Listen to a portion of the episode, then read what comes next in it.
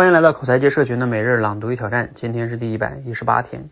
一切诈骗啊，都是你想他的收益，他想你的本金。有时啊，防止被骗的最有力的工具呢，就是常识，远离捷径。如果有一点点万一呢的侥幸念头，骗子就能把你的钱掏走。世间的商业骗局啊，大抵如此。战略是正确的道路，而不是捷径。一些企业家总想从战略上或者商业模式上寻找成功的捷径，但是凡事都是有规律的。弹钢琴只能一级一级的往上提高，练书法只能一字一字每日苦练。如果听到很多超越常识或者不合逻辑的事情，比如特别高的收益率、特别快的发展速度、特别高的估值等，首先需要提醒自己的是，不合商业逻辑必有问题，超越常识就是骗局。人的确可以通过偶尔取巧获得短暂的成就，但人生不可能永远有捷径可走。无数事实表明啊，用心急躁、急功近利的人是成不了什么大事的。越是在浮躁的社会中，踏实、本分、诚信这些品德就越可贵。在对的事上坚持投入时间和精力，几年、十几年、几十年如一日，不求速效。尊重常识和积累，不要走捷径，捷径都是通向邪路最快的路。这世间最大的恶源自于心存侥幸，源自于偏爱捷径。内容呢，摘自于刘润老师的文章。好，呃，那今天内容你读了，给你哪些启发和思考呢？呃，你身边或者你哈有没有曾经因为追求捷径而吃过亏的经历呢？啊，今天内容呢，嗯，可以聊一聊哈。其实这个在今天这个时代哈，我们人呢都容易比较浮躁，我们难免内心中呢都有一点想去追求一些捷径，感觉别人成功都特别容易。其实这里边我要谈一个话题，就是这个叫，就是它其实是一个很谬误的一件事情，就是我们在新闻上看到很多人，嗯，很年轻就成功了呀，然后。比如说谁谁哪个企业又上市了、融资了呀，等等等等的，然后就会觉得，哎，人家怎么都那么厉害，是吧？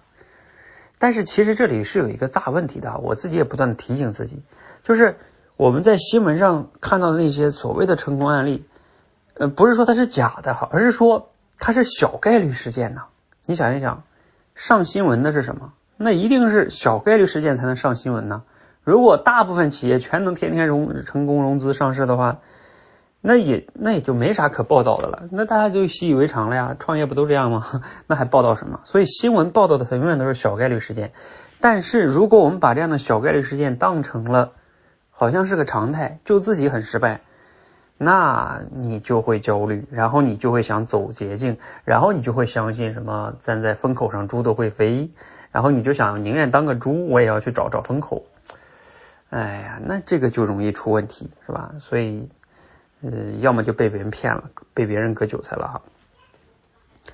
呃，那你说这个捷径这件事儿呢？我我自己在做嗯创业，包括做口才训练这事儿，也一直在提醒我们自己哈，就是坚持让大家去用半年以上的刻意练习的方式来练习口才，因为我觉得这个技能的提升它也没什么捷径。你知道我作为做这件事儿啊，做这个行业，从我的内心来说，我也特别希望能找到一种。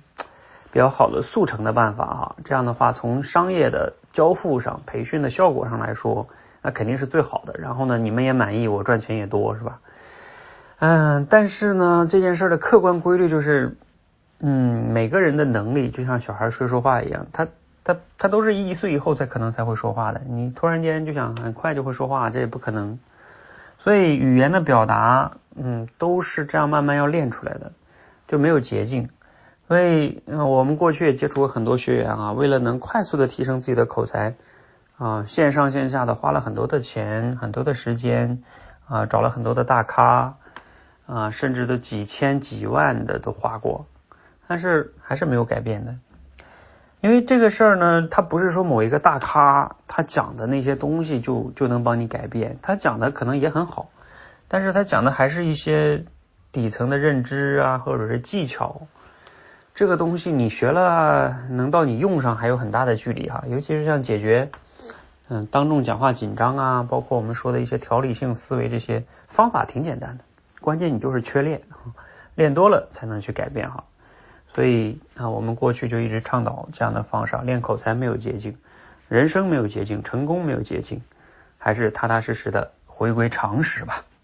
好，让我们一起持续的每日朗读与挑战，持续的输入、思考、输出，口才会变得更好。能跟我们一起每日认真的朗读、认真的回答课后的思考题，你可以坚持一下，这也是没有捷径的。这其实呃就能帮你更好的成长。要来一起参加吗？